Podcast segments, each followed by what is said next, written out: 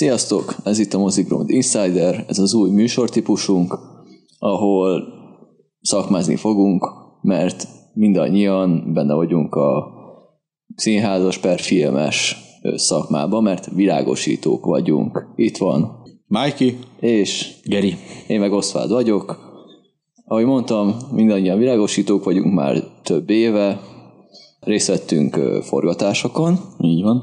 Van köztünk, aki tévézett is. Így van. Miért rám nézel?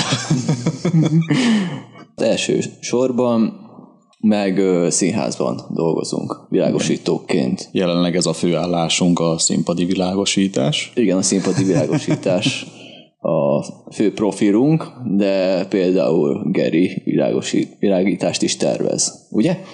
Na, igen, igyekszik. Már ha hagyják. Most már, már engedik. Már ha hagyják. Már ha éppen hagyják, akkor, akkor igen. Nem az, hogy most már engedik, ez mindig is egy ilyen érdekes egy szituáció, hogy, hogy a rendező...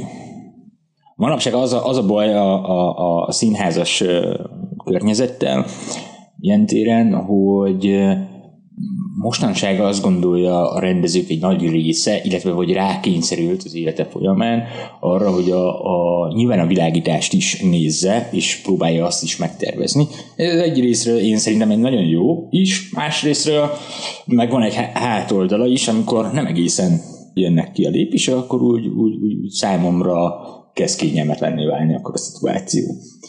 Ezért vannak ilyenek is, de, de ugye mondtam már, hogy ez egy szükséges lépés volt, hiszen sajnos nem, nem mindig jutnak el olyan helyre a rendezők, és olyan helyen is rendeznek, tehát ö, művelési házak, ahol nincsen megfelelő szakképzett ö, személyzet, jó, ha ki tudják szolgálni, és kénytelenek rákényszerűen arra, hogy igenis valamilyen módon a világítást is összehozzák. Ezt túlzási megtervezzék, összehozzák, tehát ahogy szerintük jól néz Ahogy ki, szerintük jól néz ki. Elképzelnek dolgokat, és akkor úgy megvalós. Úgy, ö, azt szeretnék, hogy ez így nézzen ki. Aztán így meg... van, és ez, ez, ezzel nincs is baj. Én szerintem odáig jó, hogy elképzeljük, hogy mit akarok látni, és akkor majd én segítek abba, hogy az hogyan és miként tud megvalósulni. Na, ezt szoktuk át, átlépegetni, vagy ezt már nem igazán engedik, de mondom, ebből az attitűdből uh, fakad ez, és akkor mondtam, hogy persze örülök, ha hagynak éppen dolgozni, akkor, akkor jó nekem is, de hát így ilyen ez. És de... mióta csinálod? Nem tudom, régóta. Ős idők óta. És Májki, te? Hát nekem uh, fura kapcsolatom van a világosítói munkával, ez a úgy csöppentem bele ilyen egyik napról a másikra még évekkel ezelőtt, hogy még ugye az iskolámon keresztül én sok mindent tanultam, amikor média suliba jártam, meg különböző filmes képzésekre, hogy ez a, a forgatókönyvírástól az operatőri munkán át a világítás hanggal bezárólag így ömlesztve egy csomó mindent tanítottak nekünk, és akkor így a, ahogy végeztem a suliba, hogy rá pár évre kaptam egy telefont, az akkori főnököm, aki a később a főnököm lett az em té vé-nál, ő fölhívott, hogy ja, van egy ilyen lehetőség, hogy világosítókhoz kéne plusz ember, és hogy érdekelne. Úgy volt, azt tudtam igazán, hogy mi fánterem a dolog, de lehet, hogy még egyszer ilyen lehetőségem nem lesz, hogy a szakmában benne legyek, és akkor belementem. Aztán ott derült ki, hogy ez a világ, nem konkrétan világosító, hanem látványtechnikus, na az, arról meg aztán pláne fogalmam nem volt, hogy ez mit akar. Semmit. De kiderült, hogy ők se tudják, ez csak egy kreált dolog volt. Az, és kb. Így telt el ilyen fél, egy év, másfél év az életemből. Aztán később, amikor végül elkezdtem színházba menni, amikor veletek találkoztam, úgy konkrétan, hogy már világosítói munkával foglalkoztam. Egészen addig pedig csak vizsgafilmeknél vagy imás kisfilmeknél állítottam én be a lámpákat, amikkel én rendelkeztem otthoni eszközeimmel, mert ugye nekem hobbim is volt mindig a videózás.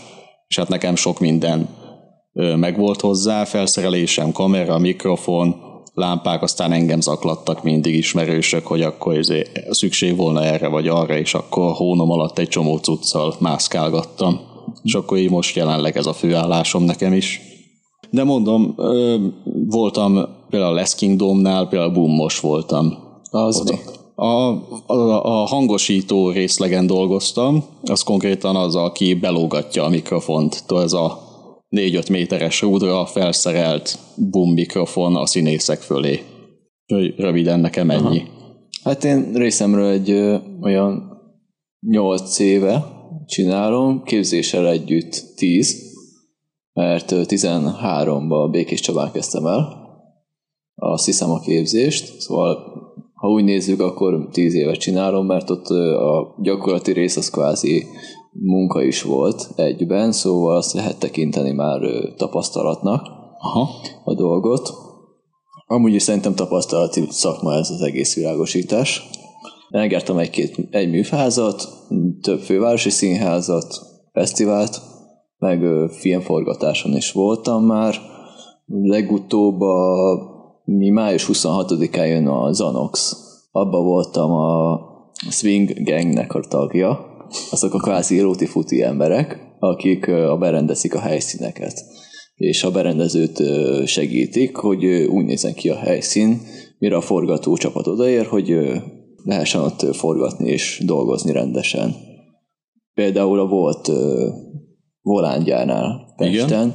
Ott is berendeztünk orvosi hely, szobahelyszíneket, meg ilyeneket, meg amit most bontanak a egyik hídnál, az a volt egyetemi rész, egyetemi épület. A bé em é-nek azt hiszem van egy. Igen, igen. Am, amit most bontanak, mi a bontás előtt ott forgattunk, ott csináltunk meg egy helyszínt, a ilyen irodát, és akkor azt rendeztük át. Meg leforgattunk egy, az, az é el té-n egy kisfilmet, ott is berendező voltam, meg egy vizsgafilmet is forgattunk, az pedig egy belvárosban egy ilyen fürdőszoba, meg ilyeneket, ilyen lakásbelsőket csináltunk meg. Laza. Hát ez a, ez a szakma amúgy is elsősorban tapasztalati úton megszerzett tudásokra épül. Az elmélet az mindig elsősorban az elmélet lesz. Nem árt, hogyha van persze elméleti tudás, de mindig a, ott a helyszínen derül ki, hogy... Most képzeljétek el, annó idején nem létezett képzésre. Tehát, hogy a képzésről igazából tíz-tizenöt-húsz évvel beszélgethetünk. Azelőttről nézzük például, akkor, akkor nem, nem léteztek világosítói képzések. De igazából a filmes szakmának bármelyik részéről is nem volt. Kitalálták valaki valahogy valamilyen rendszert, és azt próbálták egymásra tovább adni. Anno idején egy filmes céghez bekerülni gyakorlatilag egy kihalásos elven szóval lehetett. Szerint. De még a tévéhez is így, i- ilyen módon volt. És pont arról jut az eszembe a Boomos mikrofonos izé, tehát ott komplet család volt, aki egyik, a mikrofon gyakorlatilag átadta a másiknak, és akkor gyere fiam, mostantól te leszed a... És akkor így, így, így fejlődik ez az isz. Tehát képzés az, az, az egy újdonság viszonylag. Igen, mert ez mindig, ez mindig úgy nézett ki, hogy ez a, a kell plusz ember, akkor mindig valaki az ismerősét hívta így föl, hogy figyelj, ráérsz, értesz ehhez, ha nem, akkor majd beletanulsz. Igen. Igen, az, az, az, ami mostanában van, hogy képzések, meg álláshirdetéseket raknak föl televíziók vagy színházak, az vala, valamikor nem volt. Nem, de ugyanakkor egy nagyon jó pénzcsinálós forrás, és én nagyon szoktam érezni rajtuk ezeken a képzésen az, hogy nagy részben egy olyan szintű elméletet kreálnak mögé, mert ugye először létezett a gyakorlat, és majd ezt megpróbáltuk egy elméleti részbe belecsomagolni, hogy mégis valamit lehessen úgynevezett oktatás címén pénzt elkérni, hogy ennek a, a, a nagy részét a gyakorlatban nem tudod használni, vagy nagyon kis százalékát fogod tudni hasznosítani. Ugyanakkor persze az óraszámot ki lehet vele tölteni, elfogadja majd a, a nem tudom milyen testület is, és akkor bejegyzik ó ká i szakmák, szakmaként, vagy bármi ilyesmi. Így van. Hát eleve ott kezdődik a dolog, hogy mivel ez a szakma színház, televízió, film, ez művészeti szakma, innentől kezdve szubjektív. Tehát minden egyes produkció valahol más. És a hangtól kezdve a világításig lehet követni egy standardrendszert, de valahol mindig lesz egy eltérés valamiben, mert hogy éppen az adott művészi attitűd mit akar sugallni. Mondjuk most például világítás szempontjából, hogy lehet azt mondjuk megtanulni, hogy például a túlfényelt vagy a túlgégenezett jelenet az, az ronda, de hogyha éppen az adott dramaturgia vagy a művészi koncepció ezt kívánja meg, akkor megszegjük a szabályt. Csak azért, mert mondjuk ez a rendezőnek a kérése. Igen, mondjuk nehéz is lenne, szerintem a legrosszabb azt mondom, hogy, hogy vannak szabályai egy, mit tudom, egy világításnak, vagy egy bármi, bárminek is, vannak ajánlások. Tehát ha nem tudod, hogy mi ez kezdi, akkor jól tudod, hogy ez, meg ez, ezt csinálja, ezt, meg ezt, ha így csinálod, akkor ez így fog történni, de, de gyakorlatilag szabad kezed van. De igen. Tehát, hogy, ahogy mondtad is, ez egy szubjektív történet, és ami, ami viszont nem szubjektív, a technika, amit felhasználsz, ahhoz, hogy azt a hatást elért. Hát az már viszont nem szubjektív. Mármint olyan technikával, hogy hogyan tudom elérni az adott hatást. De neked azt kell tudnod, hogy melyik az a technika, ami alkalmas arra, hogy azt a megfelelő hatást el tudjuk érni. Ez a világosítónak, a, mondjuk a filmben ez a szerepe a világosítónak. Nem is a, a filmben nem is a világosító fogja, a fővilágosító fogja ö, kitalálni az adott film világítását, mert ugye gyakorlatilag a rendező is az operatőr. Ja, főleg az operatőr. De főleg az operatőr, de legalábbis együtt összedolgozva találják ki. Onnantól kezdve a fővilágosító az már csak egy technikai személy lesz, aki viszont összeállítja hozzá azt az eszközparkot, amelyik szükséges ahhoz, hogy azt meg lehessen valósítani. És kiszolgálja a, az egész forgatást gyakorlatilag. Össze, tudja, hogy hány világosító kell, pluszban neki mindenféle technikai felszereléstől kezdve, és az egészet lekoordinálja és összehangolja. Hát egy utasítást hajt végre. Pontosan. Tehát, hogy a színházban meg... egy kicsivel másképp működik, alapesetben, tehát ha hagynak dolgozni című részt nézzük, akkor, akkor sokkal szabad, szabadabb a kéz. Ugyanezt a folyamatot végig kell csinálnia ott is, de hát ott is le kell tudnod koordinálni azt, hogy hány emberre van szükséged, milyen technikai felszerelésre ez van. Ja, és meg különben ki kell találni az, hogy ez látványvilágban az, hogy fog kinézni a színpadon. Nyilván ott a rendezővel kell együtt dolgoznak, tehát egyeztetsz. Hogy ő neki mi az elképzelései, és te ezt hogy tudod megvalósítani. Igen, hogy éppen melyik jelenethez neki milyen elképzelései vannak, és akkor te összeállítod, hogy itt mi az, ami működik. Igen. Technikailag, mi az, ami megoldható. És hogy az egyáltalán egyezik-e azzal, amit ő elképzelt. Mert, mert lehetnek olyan kérések, amikkel tap, tapasztaltuk, hogy amit nem lehet teljesíteni, mert mit tudom én, milyen technika az, ami elérhető. Például egy, a színházban. Egy. Vagy fix, fix, fix technikákkal dolgozunk, és ha vannak, mit tudom én, horribilisebb, grandiózusabb elképzelései, ahhoz pedig eszközpark bővítésre volna szükség, amire meg nem mindig van kapacitás. Sőt, általában. Általában nincsen. Egy színházi világítás és egy filmes világítás mennyibe különbözik? Úgy értve, hogy hogy kell elképzelni, hogy ö, például szeretnénk megvalósítani egy típusú filmet, akkor hogy lehet, típusú ö, hangulatot, hogy lehet, hogyan lehet megvalósítani színházba, és miben különbözik a film ebbe, eszközök tekintetében. Ha ebben nézzük, akkor nincs akkora nagy el, eltérés a kettő ö, között. A hangulat az mindkét helyszínen ugyanaz ö, lesz, a filmvásznon is, és a, színpad, a színpadon is. A A technikai megvalósítása lesz a, a, a másik fele. Ugye a filmnél általánosokban vesszük azt, hogy sokkal finomabban kell dolgoznod a, a fényekkel, tehát hogy ott az árnyékok miensége számít a legjobban, tehát hogy ezek mennyire kontrasztosak. A színházban ezek a kontrasztok sokkal jobban lehet kezelni például, tehát hogy sokkal nagyobb tered van vele játszani, mint egy film esetében. Tehát egy film esetében nagyon gyorsan ö, tönkre tudod tenni a, a filmedet azzal, ha, ha nem jól használod ki ezeket a kontraszt arányokat. Tehát akár lapos filmed is lehet. De mm-hmm. el lehet érni a színházban is, hogy egy laposabb világításod lesz, de sokkal nagyobb út vezet el. Vezet hozzá, míg a filmnél tényleg egyszerűen meg lehet ezt oldani, hogy mondjuk ez az a, az a jeleneted, az semmit nem fog érni. Tehát, hogy ott is inkább azt mondom, hogy a mit mivel használom. Tehát, hogy...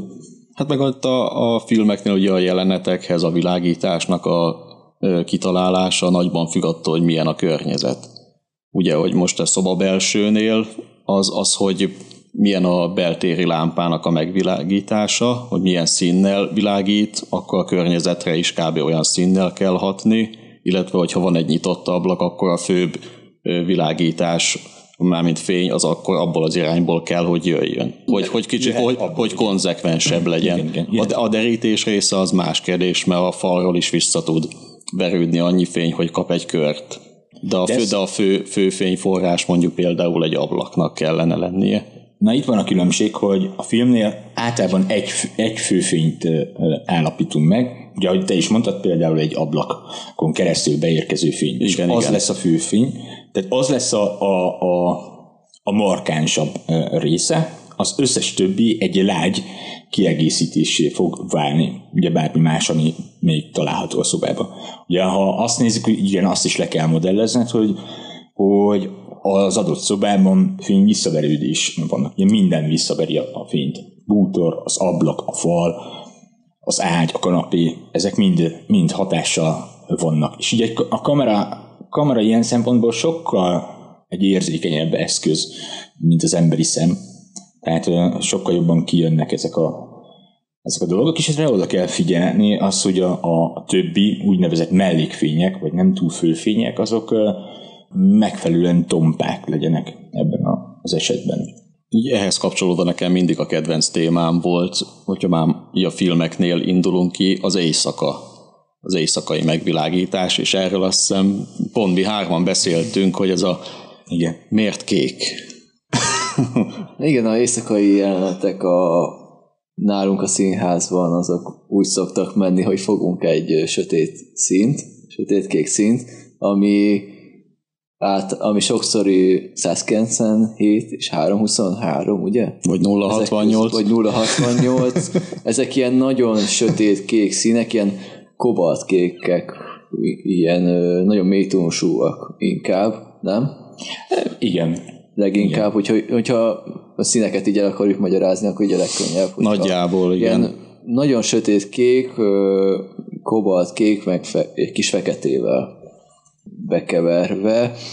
Nálunk ezek a színházban például az éjszakai fények, mert valamiért a rendezők azok sokszor így azonosítják az éjszakát. Hát meg ez valahogy beleivódott az embereknek a tudatába is, elsősorban a filmeknél, hogy ott gyakran nyúltak ahhoz, hogyha éjszaka, akkor a sötéten kívül ami fényforrás van, az a kék legyen. Bár az ezerkilencszázhuszonkettes Nosferatuba is a éjszaka az kék. Akkor ráhúztak egy ilyen kék szűrőt, igen, az éjszakai részekhez. Igen. De hogy ez miért? Oké, okay, az emberi szem az hamarabb elfogadja azt, hogy a kéknek a különböző árnyalatai ő szimbolizálják azt, hogy estében vagyunk. Hozzászól egyszerű egyébként nem csak azért, mert, mert a kék szimbolizálja az éjszakát. Nyilván igen. De a másik fele az, hogy azért látni is akarom a szereplőt. Tehát nagyon jó, oké. Okay. Én azt mondom, hogy egy szob- szobában, ha este van, akkor tök sötét van. És én alszom az ágyban, akkor az tök sötét van. Miért van, miért van kék? A színház esetében tükröznöm kell a, kül, a külső környezetet. De ugye egy adott színpadon van, egy adott jelenet, egy adott berendezéssel. Egy nézőponttal. És egy nézőpontban, és ezzel meg kell valósítanom a néző szemszögéből azt, hogy tudja, ha nem mondjuk is el, hogy éjszaka van, ugye? De tudnia kell, hogy most már éjszaka van, Érzé... ezt valahogy jelezni kell. Érzékeltetni, Érzékeltetni kell. kell. És sokszor nincsen lehetőség az, hogy mit tudom, egy hátteret át színezzél, vagy csinálj egy ablak besütőt, ahol fogjuk rá, hogy a holdfény süt be, és akkor azt szimbolizálná meg, és olyankor elünti a színpadot a kék. Ez a száz kilencvenhetes, hogy te is mondtad, például ez egy tipikusan ilyen hold szín, egyébként azt hasonlít a legjobban.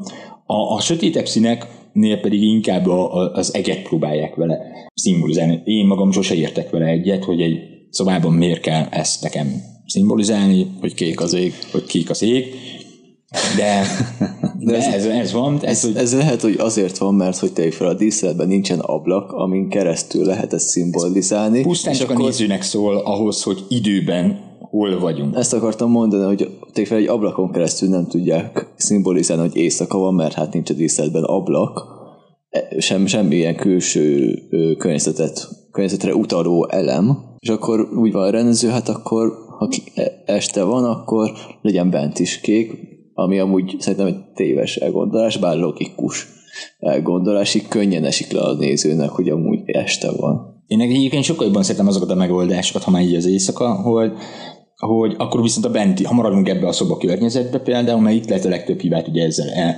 elkövetni, mert addig tök érthető a kék, meg a holdfény, meg bármi, amikor mit tudom én, mezőn játszódna az adott jelenet. Ott teljesen jó.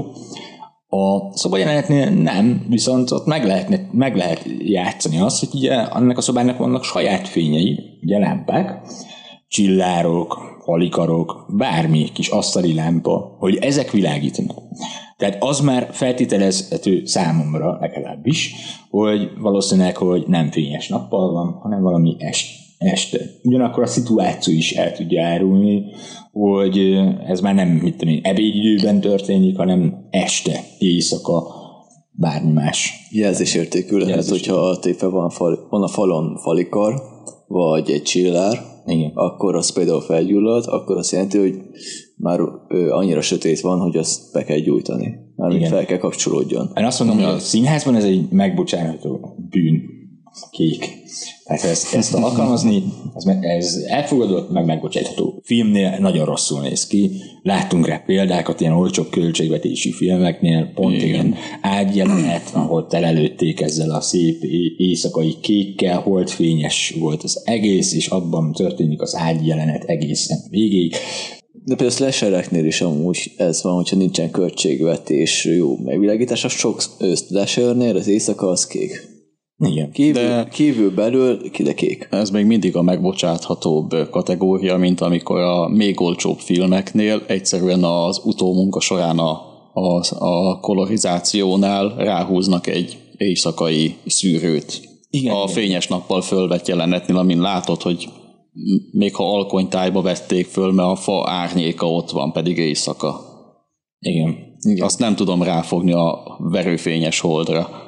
Én még úgy is el tudom képzelni ezt a, a filmben, aki a kék használtat, tehát még nekem az is egy ilyen beleférő kategória. Az, ami nem belefér, amikor az ember is kékké válik tőle, tehát ugye akkor az encionális előfordul, hogy ott elfelejtik visszaszínezni az embereket, mert, mert a, attól, hogy éjszaka van, nekem nem változik meg a, a bőrszínem. Bőr, bőrszínem. Tehát, hogy azért, mert megjelenik a homlokomon egy holdfénysugár például visszacsillanni, ami már erős túlzás, de de attól még a, a bőrtónusa nem változik. Így van. Annak ugyanolyan, ha nem is feltétlenül olyan színbe, de a maximum a, a kéknek a megszínezése után egy fakóbb, de ugyanaz a bőrszínem van, mint ami volt. Igen, tehát hogy a kettő az keveredik egymással, ez a két szín. Tehát nem egy, tehát nem, sose leszek kék, nem szabad, hogy kéknek legyek. Igen, szeretem ezekben a filmeknél a mikor beleraknak plusz fényforrásokat, csak hogy jobban megvilágítsuk a színészeket, akkor néha csalnak, hogy akkor tudom, a barlangos jelenteknél a fákja, valaki meggyújtja egyből, egyből minden világít. Igen. Kicsit-kicsit annyival trükköznek, hogy vibráljon, mint hogyha a láng szornál. De azok nagyon jó trükkök tudnak lenni. Hangulatos tud lenni. Én, én borzasztóan szeretem például azokat a filmeknél, ha vegyük azt példaképpen, hogy egy tábortűz van. És látjuk ugye a tábortűzet, de a tábortűz önmagában az, az azért kevés lenne ahhoz, hogy egy szereplőt ugye megvilágítson. És nagyon jó izé, lámpákkal ezt meg lehet oldani. Pontosan, amit te is mondtad, hogy, hogy a, a tűz villogását le lehet szimulálni egészen finoman jól. Jól, ami az emberi arcra verődve egy, egy nagyon jó effekt, effektet vált ki, és nagyon sokszor használják filmben is. Tehát az összes tábortüzes, tüzes jeleneteknél ezt alkalmazzák. Ez ugye általában egy alulról érkező derítőfény gyakorlatilag agyon van lágyítva, és pont, pontosan ettől kijönnek ezek a, a, a tűznek a váltakozó mi voltai. Ja, persze, mert annak az irányát is figyelni kell, hogy hol van a tábortűz, és hogy ahhoz képest hol igen, kell vetülni. Ha jól alkalmazzuk, akkor ez... ez ez jó tud lenni. Ha rosszul alkalmazzuk, ugye, akkor meg rossz eszközt alkalmazunk hozzá, akkor borzalmasan rossz. A rossz alkalmazásra például jó példa a kétezres évek elején volt, nem egy olyan thriller, ahol az éjszaka, azt tényleg ez a kékkel bevilágítunk mindent, a, és igen. akkor ilyen fakó kék volt az ember bőrszíne, és mert rá lett húz. Mert a, úgy lett megcsinálva a világítás, hogy sötét kék minden, és akkor a, ugyanúgy ráment ez a kékesség a, bőr, a fehérbőrű emberekre is, és akkor éjszaka volt, mert olyan szikár volt az egész, és akkor a thrillerhez az jó passzol.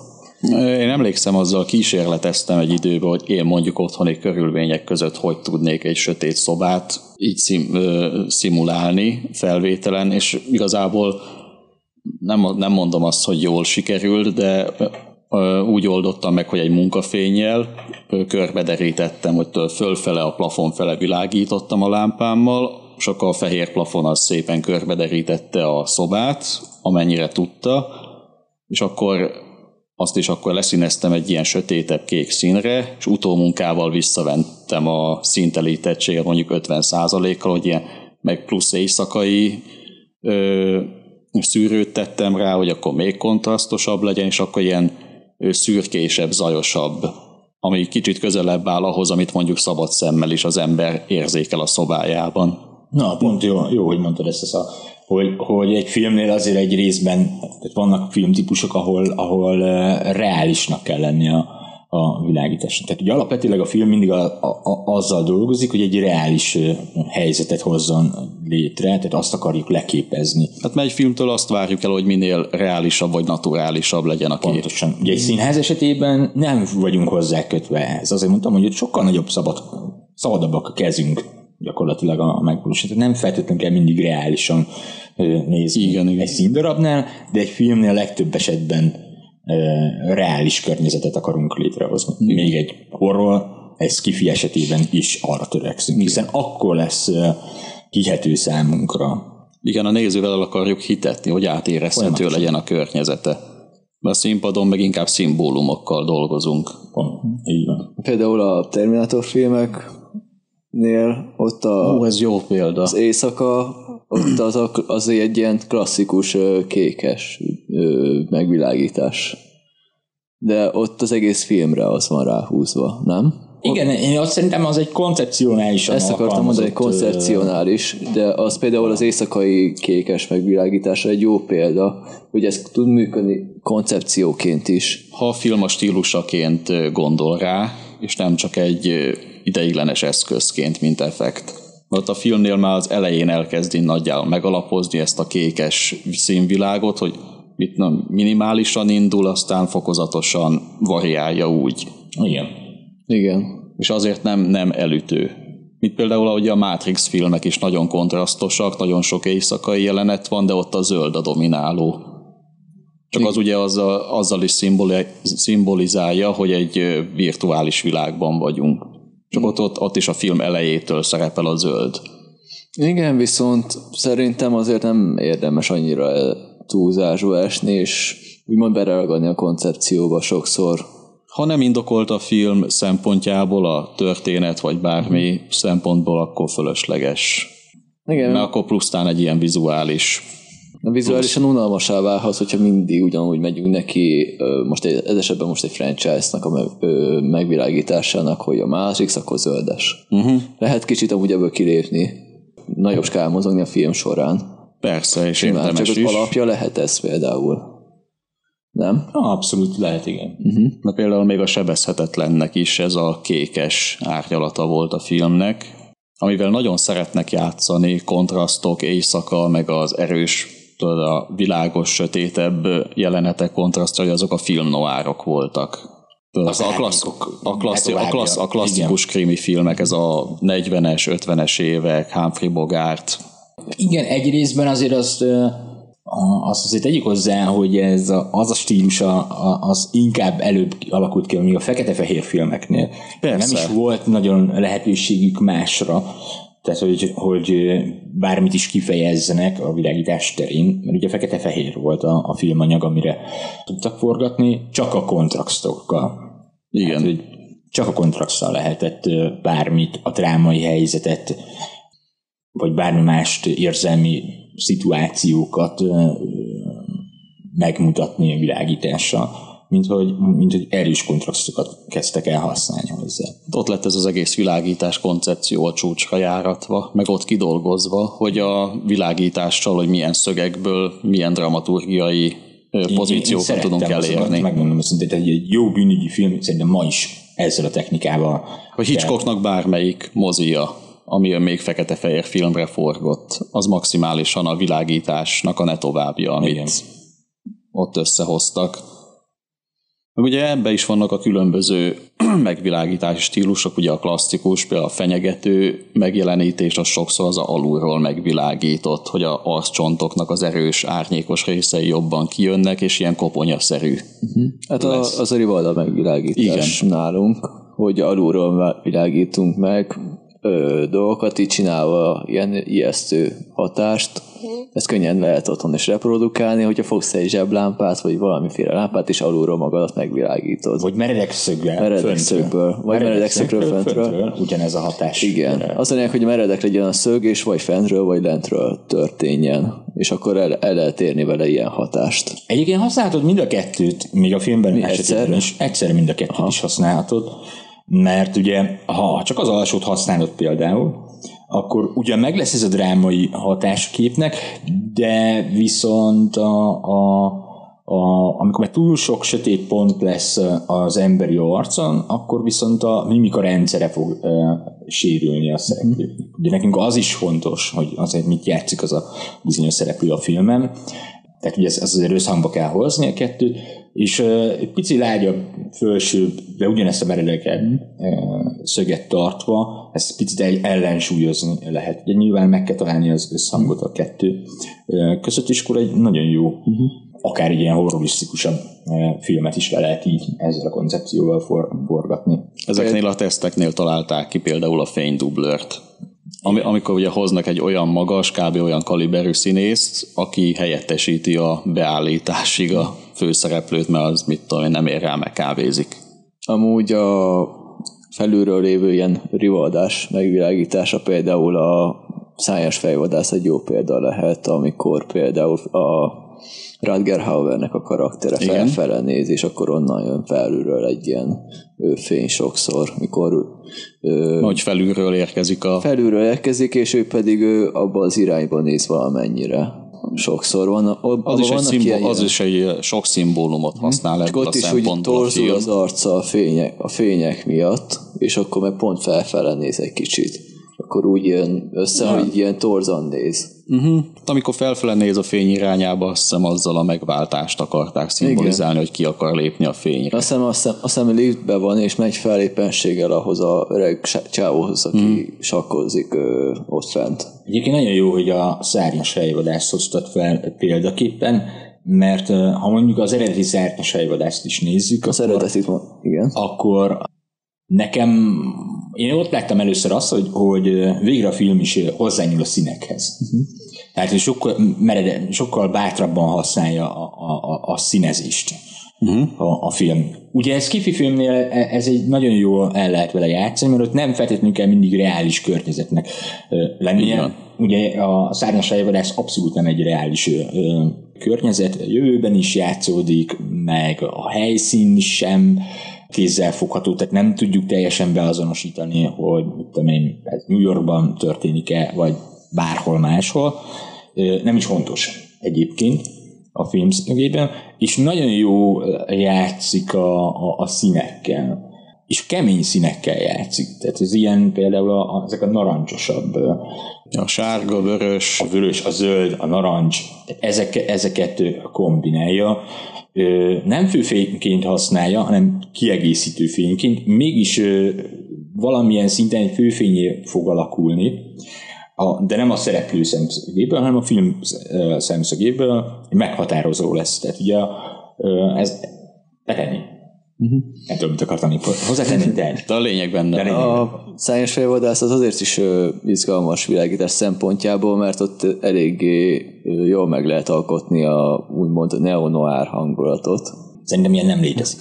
Vagy, vagy, noir, vagy noir, vagy nem noir. Hogy kvázi egy noir történet, meg egy noiros hangulatot a, a sci-fibe helyeznek, és ott például azért kékes az éjszakai kép, mert hogy a különböző neon reklámok, meg az ilyen az még úgy alá is van adják, adják azt a kékességet, és például olyan szempontból is izgalmas az a, annak a filmnek a megvilágítása, hogy ott a csóvák szándékosan vannak használva, hogy, hogy ilyen effektként mozognak be, meg kifele, uh-huh. ilyen keresőfények, meg beszűrődések, például a De ettől szerintem nem lesz uh, egy film még neo-noir, vagy nincs ilyen, hogy ne, ne ugyanaz a noir stílus marad, csak színes. De kikérlek, hogy miért nincs neo-noir stílus. Mert szerintem nincs, vagy van film noir, mert az egy stílus, és akkor onnantól kezdve azt alkalmazzuk. Azt, hogy most kétezer-huszonkettőben használod, vagy ezerkilencszázhuszonhatban, vagy negyvenhatban, az tök mindegy. Uh-huh. Tehát, hogy uh, attól az még egy film noir stílus lesz, és innentől kezdve, innentől kezdve csak a nem tudom, a kritikusok, akik ezt kitalálják, hogy ez akkor legyen neo-noir. Azért, azt szerintem azért is használják ezt. A film noir az létező stílus, azt mondom, oké, okay, az legyen, annak megvannak a, a, a, a szabályai, és ugyanezt alkalmazhatom bármikor, bárhol. A, a bűnügyi jellegű filmeké volt mindig is a, a, a film noir. Szerintem Benszor. azért használják a neo-noir szót, mert... alliterál, és az emberek szeretik az alliteráló szókat, és inkább kitaláltak egy új szót rá, mert hát sci-fi, és van neon benne, akkor legyen ez neo-noir, mint hogy ezt is noárnak címezzék, mert amúgy is ilyen új szó volt akkor, hogy ez, hogy neo-noir. Én sejtem, miért aggatják ezt rá, mert azért a film hordoz magában a, a, ugye a jövő és a múlt keveredes, keveredését, a, igen. Ugye az eredeti adaptációnál, vagy az eredeti filmnél, pontosabban kifejezve, hogy, hogy azért keveredik a, a jövő és a, a, a mai jelenünk ugye benne minden esetben, ami a film szemszögéből nagyon jó, mert ugye egy, egy részben kapcsol engem valahova, és mégis enged látni egy fejlődés. És valószínűleg ebből jön a, a, a neo-noir nekik. Mm-hmm. Mert ha ebben a részben így beleteszed a, a, a film-noir technikát, akár világítás, akkor már nem lesz az, mint a film noir, de mégis olyan. És kényszerű volt valamit ráaggatni az ember, és akkor lett a neo-noir. De ettől szerintem ez még csak film noir stílus. Egy hát, alap, alapbűnügyi sztori. Igen. Valószínűleg ez abból is fakadhat, hogy szeretnek az emberek bizonyos fogalmakhoz hozzácsatolni, hogy neo. Például a liberal, liberalizmus, ja, hozzáteszik a neoliberalizmus, és akkor az most egy új fogalom, és itt is lehet, hogy a noárhoz hozzátették, hogy neo-noir, és akkor úgy voltak fel, hogy új fogalmat teremtettünk. Újból fellapoztuk a szakkönyveket is, jé, van egy ilyen stílus, vagy film noir, hm, alkalmazzuk most, és akkor lesz neo-noir, ugye? Igen, és akkor ez a neobarok, meg igen. A, ez a föltaláltuk a spanyol viaszt, miközben nem, csak ugyanazt csináljuk, azt, amit az őseink. Hm. Ha már sci-fi-nél tartunk, akkor ö, érdekes párhuzam, hogy mennyibe különbözhetek a sci-fi filmeknek is a megvilágításai. Például vegyük az Alient, ahol a zöld dominál legfőképpen, és mennyire máshogy néz ki például egy Alien film, meg egy szárnyas fejvadász film, nem? Hát ott a, főleg a műfai különbség miatt, hogy mert a, ez például a, egy horror, a horror miatt is van benne, míg a szárnyas fejvadászban van egy noir vonulat, itt ott egy horror vonulat van keverve sci-fivel. Érdekes, mert mind a kettő egyébként a kontrasztokkal játszik, az erős fényárnyék hatásokkal, de mégsem ugyanaz a kettő. Nehéz, nehéz, nehéz fogót, konkrétan fogópontokat találni ezzel, hogy hol válik ketté a dolog. És ott meg, ott meg még a szűk terekkel is ö, lehetett játszani, a folyosókkal, uh-huh. meg ezekkel is. Ott a klausztrofóbiára igen. mentek rá. Uh-huh. Ott mondjuk a, abból a szempontból talán a, a szűk folyosók, főleg a szűk helyiségeknek a megvilágításán, mint hogyha egy barlangban lennénk. És főleg a film végén, amikor ugye kezdődik a detonáció, a visszaszámlálás, ott a vibráló fények, meg az erős hangok, ott nagyon rámentek erre a nagyon horrorisztikus hatásra, hogy nem csak a, a gyér megvilágítás a folyosón, hanem még a riasztónak a fénye is, ez olyan vizuálisan egy olyan intenzív érzés, ami gyomorforgató. Főleg még, még, a, még, még a rángó kamerával is, hogy a néző rosszul van már. Igen. Ha addig nem volt rosszul, itt biztos, hogy hány ingere lesz a filmnél. Míg a szárnyas fejvadász az egy nagyon lassú film. De ott van például sci-fiként például az Ex Machina, ami pedig egy ilyen minimalista vonulatot ö, hozott létre. Az egy, az egy inkább a pszichotriller vonalon mozog. Igen, igen, az erős belső teres fényekkel. Mikor a végén például uh-huh. a, átváltunk riasztófényre. Az, igen, igen, az kemény volt, uh-huh. amikor főleg a vörös fény igen, uralkodott, vörös. És abból a, a vörös és fekete uh-huh. kontrasztok uralkodtak. Szerintetek vannak kifejezetten szifis, vagy horroros, vagy akciófilmes megvilágítások, vagy inkább hatásokat... Ö, inkább hatások. Hatás. Uh-huh. Kifejezetten olyan, hogy műfaji megvilágítás nincsen, inkább csak a hatásmechanizmusnak a kifejezése. Uh-huh.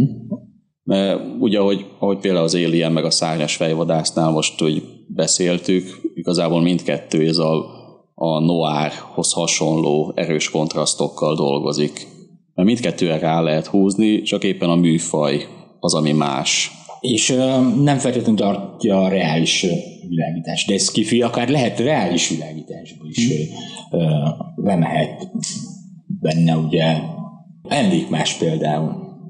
Ja, igen, ami uh, egy, jövőkép, egy jövőképet akart igen. felvázolni nekünk. A Schwarz is, igen. Schwarz is. Aha. De ott van például a, a Sziget.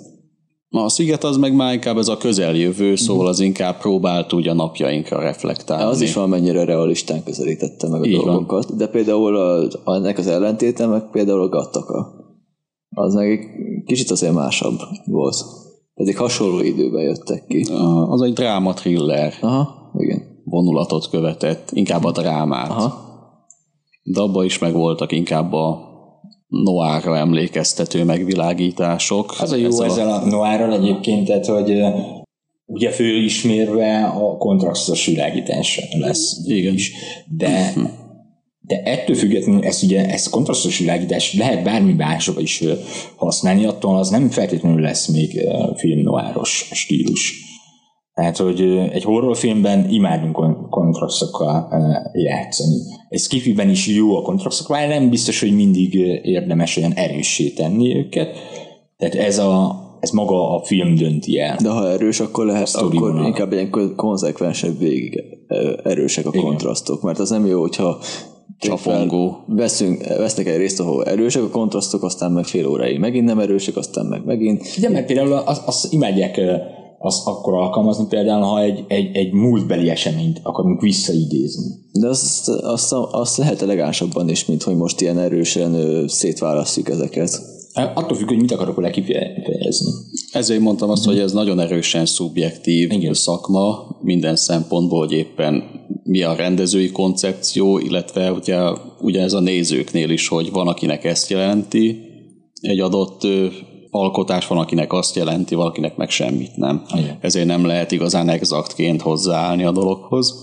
De nekem még eszembe jutott egy Spielberg interjú, hogy nem tudom, hogy arról nektek mi lesz a véleményetek, amikor a Schindler listájáról beszélt, hogy ott konkrétan a megvilágítást úgy alkalmazták, hogy a film elején még Oscar Schindler főleg kont- erős kontrasztokba, árnyékba van, hogy azt akarta szimbolizálni, hogy ő még nagyon, még nincs tudatában annak, hogy mi zajlik körülötte, és ahogy halad a film vége fele, hogy ugye elkezd segíteni az embereknek, egyre többször alkalmazzák azt, hogy körbe van derítve, a film végén pedig már szinte ilyen angyali. Hogy minden a környezetében, még a éjszakában is minden mondjuk sötét, vagy erősebb árnyékokkal, ő pedig végig meg van világítva tetőtől talpig, hogy egy ilyen szenté avatja a film. De ez például az Apokalipszis mostban is ö, szerintem hasonló megy végbe, mehet végbe, hogy minél mélyebben megy bele, minél jobban távolabb. Ez meg a fordítottja. A, minél távolabb megy a folyóban a, adott a főszereplőnk, és az a hajó, ami, ami rajta van, annál mélyebben kerül bele a pokolba, annál kontrasztosabb és sötétebb a világítás, amíg a végén már vörös világításunk is van már, mint ez a, amikor kiemelkedik a vízből, uh-huh. akkor már vörös a környezet. Amikor már a totális őrületbe. Igen, akkor már a igen, kvázi ott a, a világításon keresztül is így elmély, elmerül a pokolba, aha. elutazik a pokolba a film. Átmegyünk a tő, az átlagos hálószobát, hálószobai világítástól elmegyünk a vörös pokolig.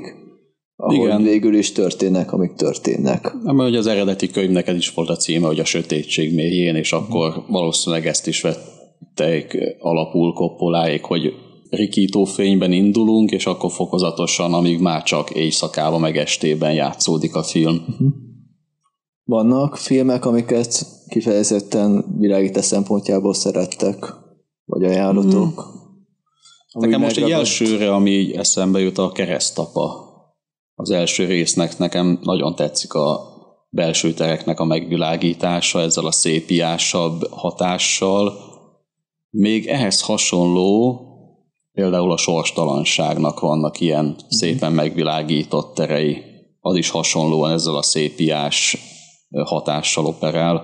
Nekem a két Blade Runner film, ami nagyon jó, az elsőről beszéltünk, a másodiknál meg ez a nagyon erős egyszínű, egyszínű világítások, mint mikor a sivatagba, elhagyatott városba sétál a, a narancsos karakter, akkor én nagyon narancsos az egész, és a különböző más különböző díszletek, meg a ilyen elemek, azok pedig, ne, azok pedig csak egy tónussal lejjebb vannak súlyeztve például, és akkor egy ilyen narancsos, meg sötét narancsos környezet van például ott, meg ott, ott is ezek a neonos fények, a nagy neon Ana de Armas-szal. Aha. Például, meg a különböző, például a belső terek, azok nagyon szépek, a Jared Letónak a karakterének a épp, ez a ja, piramisa, igen. Ahol él, ott azok a tükröződések, meg az, ahol mikor beszél a Harrison Ford, meg a Jared Leto karaktere abba, abba a terembe, amit körbevesz víz, és akkor azok a tükröződések, uh-huh. azok is nagyon szépen meg vannak csinálva. Ja, még egy eszembe jutott az a új filmek közül, már tavalyi, az a Éjszaka a Sohóban. Igen. Annak is gyönyörűek voltak a megvilágításai. Igen. Ott jól kiemelték a, azokat a részeket, amikor átmegyünk a másik korszakba, illetve ahogy átmegyünk ezzel a neon reklámvillogással, ami az épület külsején van. Igen, és ami néha így beszűrődik. Igen, az gyönyörű. És ahogy az ütemre, ahogy átúszunk a másik helyre, illetve a, külön, a különböző horror elemek is nagyon jól belettek írakva. Lángolóházzal, meg a, ahogy az utcán ott fut, a, mikor esik az eső, azt hiszem. Ja, igen, megvan, megvan. Meg a buli jelenetnél, amikor a Happy House zene megy, és akkor ott táncol, meg megy a, mennek a fények, és akkor ott egyszer-egyszer megjelenik az Anya Taylor-Joynek a karaktere. Ja, ott a váltakozás. Azok is nagyon jók. Nagyon én... elegánsan használja a fényeket, meg a színeket. Igen, én még a Eufóriát emelném ki. Jó, hát, amiről te csináltál videót igen, is. Igen, Ray Marcel nagyon szép munkát végzett. Ott a világításokkal ő ilyen hangulatvilágítást alkalmaz. Az elsősorban... ő munkássága emlékeztet azokra a klasszikusokra, mint amilyen például a Zsigmond Vilmos is volt, a korai hollywoodi filmeknél, amiket alkalmazott. Mondjuk azt hiszem még ő is nyilatkozta annak idején, hogy a Zsigmond Vilmos, hogy még egy vígjátékot is szeret noáros stílusban fölvenni. Akár működhet is. Igen. A ja. Eufóriában nagyon jók ezek, a, hogy így jól be tudja mutatni a világításon keresztül a rendező a különböző érzelmi állapotokat a karaktereknek, anélkül, hogy önkényes lenne. Szóval tök jobb elérjük a képi világba, amikor átmegyünk buli közben egy ilyen direktbe, hogy a közeli a Zendayán, és akkor színváltoz, színváltozások vannak, meg ö, hasonlók. Uh-huh. Például, és ezek ilyen hangulatvilágításként vannak. Jól kiüt a összképből, de, de jól bele is illeszkedik. A, például a Drive is hasonló. Ú, tényleg. Annak is ilyen neonos világa van, és ott is nagyon jól harmonizál a, harmonizálnak a színek a ö, szereplőnek a érzelmi világjából. A hangulatvilághoz. Aha. Uh-huh. Igen, tényleg, egy... el is felejtettem, pedig szeretem azt a mozit. De az egy jó film amúgy. A Drive az nagyon uh-huh. jó film. Beszéltük a Terminator, vagy az Alien, azoknak is megvan az a sajátos színvilága. Ezáltal egy emlékezetes képi világuk van. Uh-huh. De ugyanez a Mélység titkánál is benne volt, ott meg aztán tényleg a kék szín volt a domináló főleg, uh-huh. ezzel a tenger, a, tenger abszolút, alatti. Meg az, a, az acélosság az, az, az nagyon jó, jó, jó volt. Sokkal jobban kiemelte azt a víz alatti tényleg fém bázist, ahol vannak a kutatók. És ismertek példát filmek vagy sorozatoknál, aminél meg a világítás az így teljesen elrontotta az élményt, vagy így hibákat láttatok benne? Hála Jóistennek nem jut eszembe.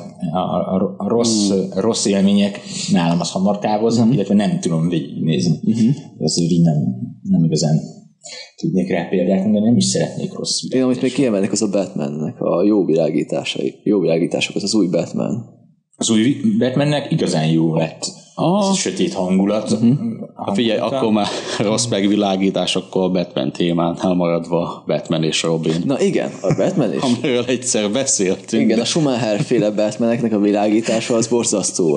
Nem tudjuk eleget szídni azt a igen. filmet, úgyhogy rúgjunk még itt is bele. Igen, ez a tényleg ez a bazári Cirkusz. megvilá... cirkuszos megvilágítás. Tudod, Geri, mikor amúgy van hat-hét színünk, és akkor legyen diszkó. Ja, ja, ja. Tudom, tudom, tudom. Hát az a film tobzódik abba, hogy minden túl van mm. fényelve, túl van színezve. De rózsaszíntől egészen a világos kéken át a takonyzöldig minden igen. ott van. Igen, a, tényleg jó példa rá, mert ugye azt mondtam, hogy, hogy nem baj, hogy örülök, ha a filmek is elkezdenek játszani a színeket, csak ne így. Igen, ez meg már túlzásban. Már azért a igen. De indokolatlanok azok a színek. Így csak úgy oda vannak dobva, és nincsen funkciójuk, és a Schumacher-féle filmeknek tényleg az van, hogy így össze-vissza mozognak ezek a színek, meg tükröződnek ja, a ruhákon, és... De van is, van is egy pont, amikor forognak, és ilyen gobós, igen. gusztustalan az egész. Á, ha egy, ha egy diszkóban játszódott volna, azt mondom, hogy rendben van. De meg kéne kérdezni, de péld... hogy mi volt a célod ezzel? Hát ha... Ja. Menne van. De például a, van az a Batman, a Danny DeVito, amikor pingvin, az a Batman visszatér? Ugye? Az a Batman visszatér, igen. A, ott is a ping, ott azt nem értettem, hogy a pingvinnek a bázisának a bejáratánál van egy ilyen betörő zöld fény. És az miért? Az tök jó egyébként. De én értem, jól néz ki, csak nem értettem, hogy on, honnan jön az a zöld fény. A, a, a... Én az ilyeneket nem szeretem, amikor ilyen indirektben jönnek ilyen, ilyen indokolatlan fénybetörések. Jó, figyelj, a szerintem nem indokolatlan, mert ha megnézed, akkor a, a, az ugye az alagútból érkezik, igen. ami egy csatornarendszerben ö, van, és nyilván van a csatornában némi nemű világítás, ami ez egy koszos környezet, a lámpatest bekoszolódik, bezöldül egy kicsit, mert ugye alapvetőleg a, a hagyományos izzónak ugye ez a háromezer-kétszáz kelvine van, és elkezd egy kicsit bezöldülni. Be. Amúgy hangulat, tehát ezzel így meg tudnám magyarázni, hogy miért jön be egy zöld, viszont hangulatot ad a, a térnek uh-huh. az a zöld szín. És ettől nekem nem válik az, az egy ilyen indirekt, vagy egy ilyen irreális dolognak, hogy miért jön be ott fény. És még, még mindig ez a jobbik eset, mint például Abrams-nél, amikor megvakítja a nézőt. Ez indokolatlan lens flare. Igen, igen, amikor ez mind, tök mindegy, hova forog a kamera, még az éjszakába is egyszer csak lens flare. Igen. És kiég a lencse. Amúgy... Én nem szeretem az olyat, mikor a, úgymond a hangulatvilágítás az felülírja a logikákat sokszor. A főként, hogyha a film az amúgy logikus próbál lenni. A Na, de, tekintve. Na, mondjuk ugye az előbb a Batman-t említetted, abban mi volt a logikus? Semmi. Értem. És így el is fogadom az érvedet, csak például sok film van, ahol... Pontosan indulka... azt a Batman filmet hoztad uh, uh, példaképpen, ami az egész egy nagy mű volt. Minden mű volt, a szikladarabtól a városon keresztül, minden mű volt. És, igazad van. És annyira mű volt, hogy meg se próbálták leplezni, hogy az... Mm-hmm. Hogy az egy makett. Makett. Mm-hmm. Hanem olyan is volt. Tehát, hogy esküszöm, én nekem azt tetszett benne, kicsit, kicsit úgy éreztem, mint egy színházba ülnék be, csak sokkal jobban belekerülök ebbe a, a, a, a sztoriba, mintha mm-hmm. egy nézőtéren ülnék, és egy színpadon nézném ugyanezt. Ez is egy filmkészítési stílus. Vagy működik, vagy nem. Erről beszéltem, hogy szubjektív. Hogy kinek abban működik, a Batman esetében nem. Nekem működött, mert minden ugyanilyen mű volt. Tehát mm-hmm. gyakorlatilag a Pingvin is egy mű volt. Hát egy ilyen szürreális... Batmanünk is se volt. Egy ilyen jó. szürreális, gótikus túlzás volt az egész. Pontosan. Amit még jó világításnak hoznák fel, az a ördögűző például. Ja, uh-huh. ott az nagyon jól meg van csinálva. Amikor megérkezik a pap, és világít a, igen, az, az ablakon keresztül, ami igen. a borítón is rajta. Aha, igen.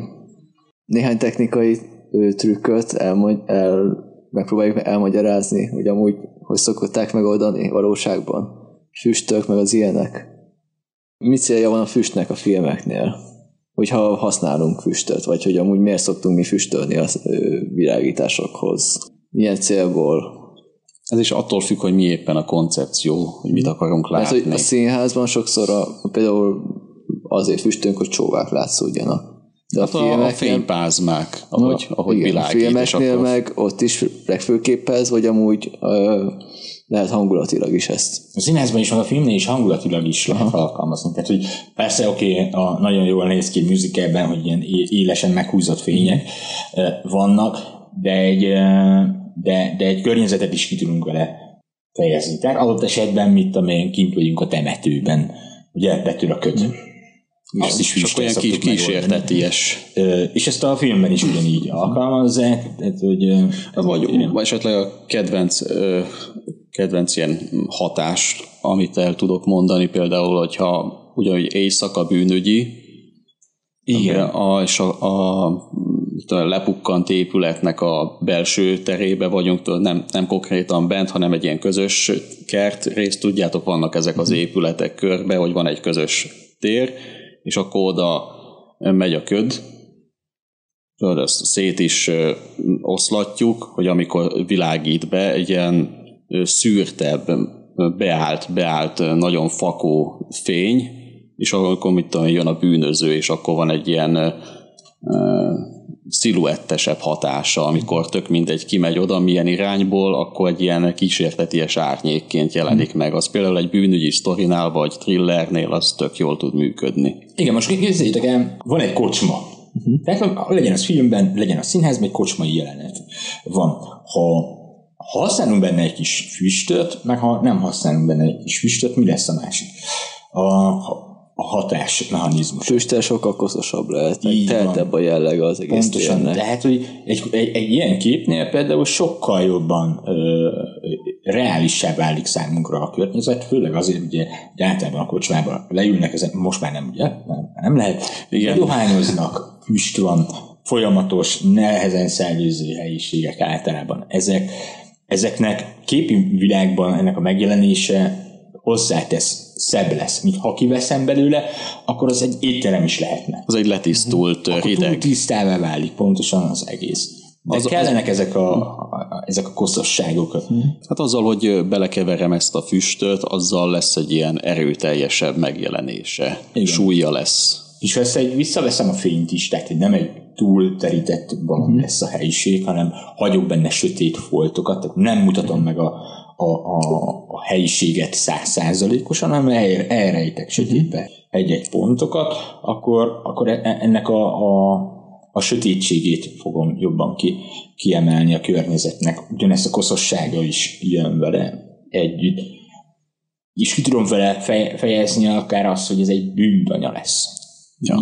Ez, a... jó, ez jó, hogy előhoztuk, mert például imádom az ilyen jeleneteket, amikor vannak ezek a kocsmai jelenetek bűnügyi filmnél, vagy tök mindegy bármelyiknél, mert ezek szoktak a leghangulatosabbak lenni.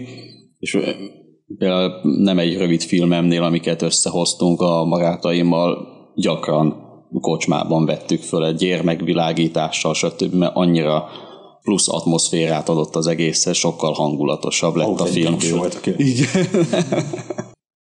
A füst, az füst? Valójában? Mi a füst? Sen, senki ne azt gondolja, hogy az alágyújtunk a díszletnek. És akkor befüstelünk, hanem nyilván erre használunk olyan folyadékokat, amelyik ilyen füstő jelleggel. De akkor képzünk. Ami ott kijön, a, a, ami gépet használunk, az nem füstöt termel, ugye? Gőz. De mi? Mert, sok, mert sokan vannak abban úgy, hogy az a füst, az tényleg az füst. Pedig az valójában amúgy gőz. Hát, inkább gőz, mint igen. füst. Füstként működik, de valójában inkább gőz. De most a folyadékot, azt, azt hogy milyen kemikáliából áll össze, mm-hmm. azt én most nem fogom tudni itt levezetni neked. Egyébként nagyon egyszerű, ez egy olaj, olaj alapú történet. Ugye nyilván egy porlasztás alapján működik ez az egész, és ebből lesz a mi úgynevezett füst. Mm-hmm. Tehát, hogy de gőznek nevezni azért az egy kicsit uh, már meredek, mert ugye azt azért hívjuk gőznek, ha például veszel egy ilyen uh, gőzölő vasalót, mm. na abban ugye a víz gőzzé válik. Mm. Ez esetben már nem igaz, mert uh, miten nem vizet fogunk, uh, vízpárát fogunk létrehozni, vízgőzt fogunk mm. létrehozni, hanem ennek az olajnak a elporlasztásával mm. jön létre az úgynevezett füstünk. Mm. Azért hívjuk füstnek, mert mert arra hasonlít. Uh-huh.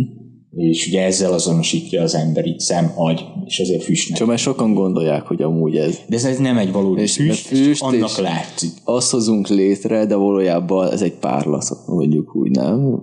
Jó szó esetleg rá. Gőzpárlat. Gőzpárlat. Talán. Én nem szeretném ezt használni rá, mert ez így mondom nem... Akkor porlaszt, porlasztott olaj. Porlasztott olaj, jó, ez már egy esetleg. És az, azért köhög az ember amúgy, hogyha, hogyha azért köhög, köhög mert, mert, mert az agya azt hiszi, hogy az füst, és emiatt, arra, arra, a, emiatt összeköti az agya a köhögéssel. Hát egy ilyen pszichológiai, pszichológiai reflex. dolog. Csak sokan nincsenek ezzel tisztában. Sok, régen... Sokan nem tudják, hogy amúgy mi ott az a füst, és tényleg azt hiszik, hogy füst. És befogják a szájukat. Egyébként köhögni ezektől a füstöktől. Régen lehetett, igen. Akkor még azért nem figyeltek oda a gyártók abból, hogy milyen alapanyagot használnak föl ezekkel a füstfolyadékhoz, és nagyon sok esetben némi nemű glicerint is tartalmazott, amelyik az elpárolgással, elporlasztásának volt egy ilyen, ha már elég töményen beszívtad, akkor egy ilyen folytó hatással, és attól azért tudták köhögni. De megnyugtatom mindenkit, manapság azért jó sok éve csak kizárólag olyan folyadékot, olajt használunk, ami mindenmentes. Tehát, hogy, ö, nem mondom, hogy mossál szemet vele, meg így meg, mert akkor lehet, hogy káros lesz, de elporlasztásával semmilyen hatással nem lesz a... a nem károsítja a környezetet. És még egy kérdés, hogyha már füstnél tartunk, hogy az a, van az másik fajta úgymond füstünk, egy feltételes módon füstünk, a szárnyaszék. Hogy az, az miben másabb, hogyan működik. Hol... Ahogy elmondtad, száraz jég.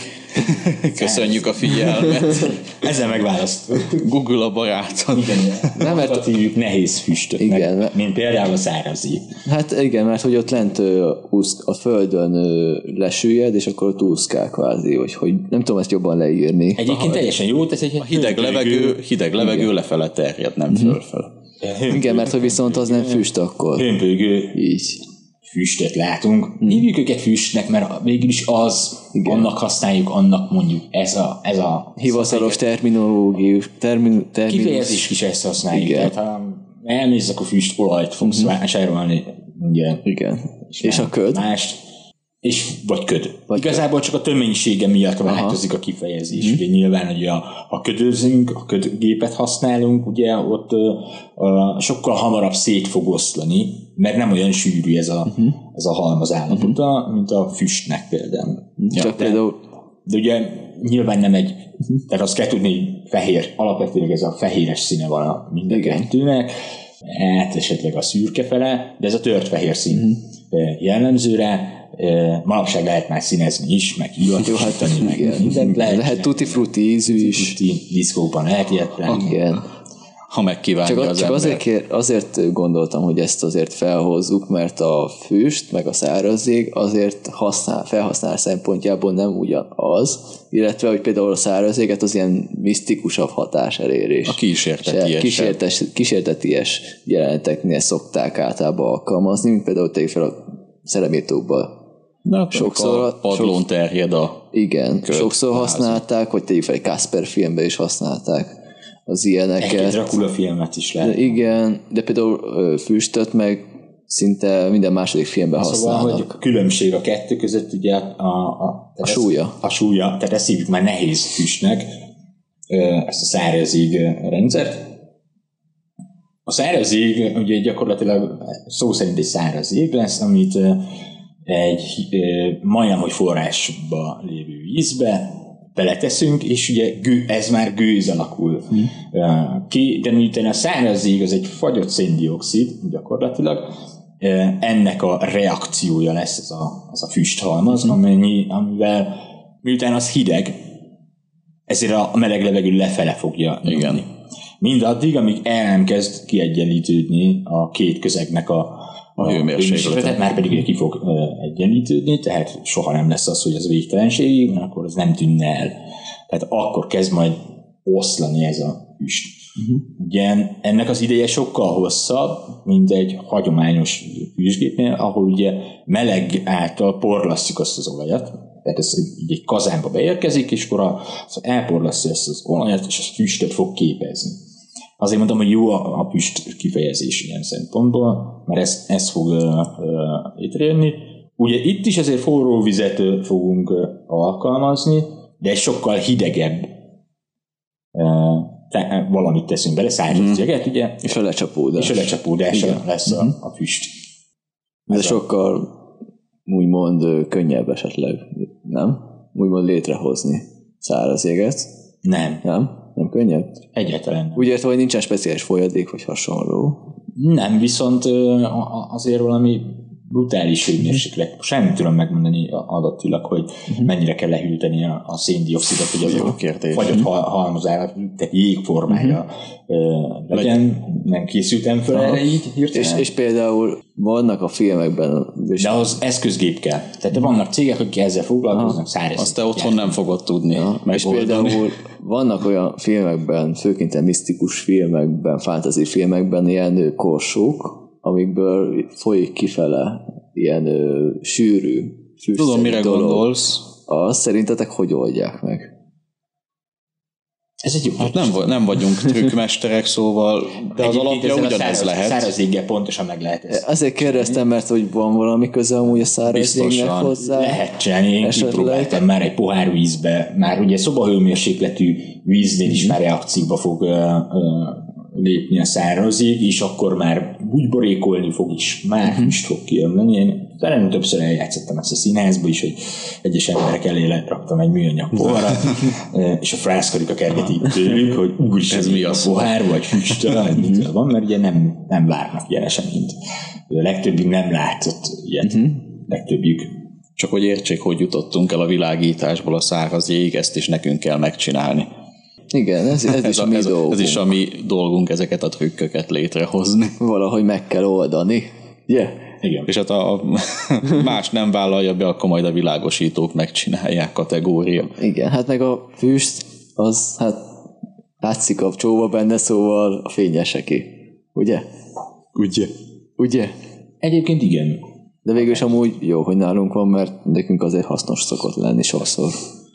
Mondjuk azért nehezen tudnám elképzelni mondjuk egy szín, színház esetében, hogy az egy külön, nem, külön részleg legyen, részleg a legyen, hogy füstölők. Bár találkoztam olyannal, hogy, hogy a, a száraz jegezés például nem a világosítók csinálták, hanem nem tudom, a fűtőkre hagyták. Milyen megfontolásból, nem tudom, előfordult. Ilyet, ilyet már láttam, de én azt gondolom, hogy alapvetőleg ez azért a világítás technika egyik része, ként működik. Az, hogyha már, a, hogyha már a füst a fényesek része, mert így is hívnak minket, hogy fényesek sokszor.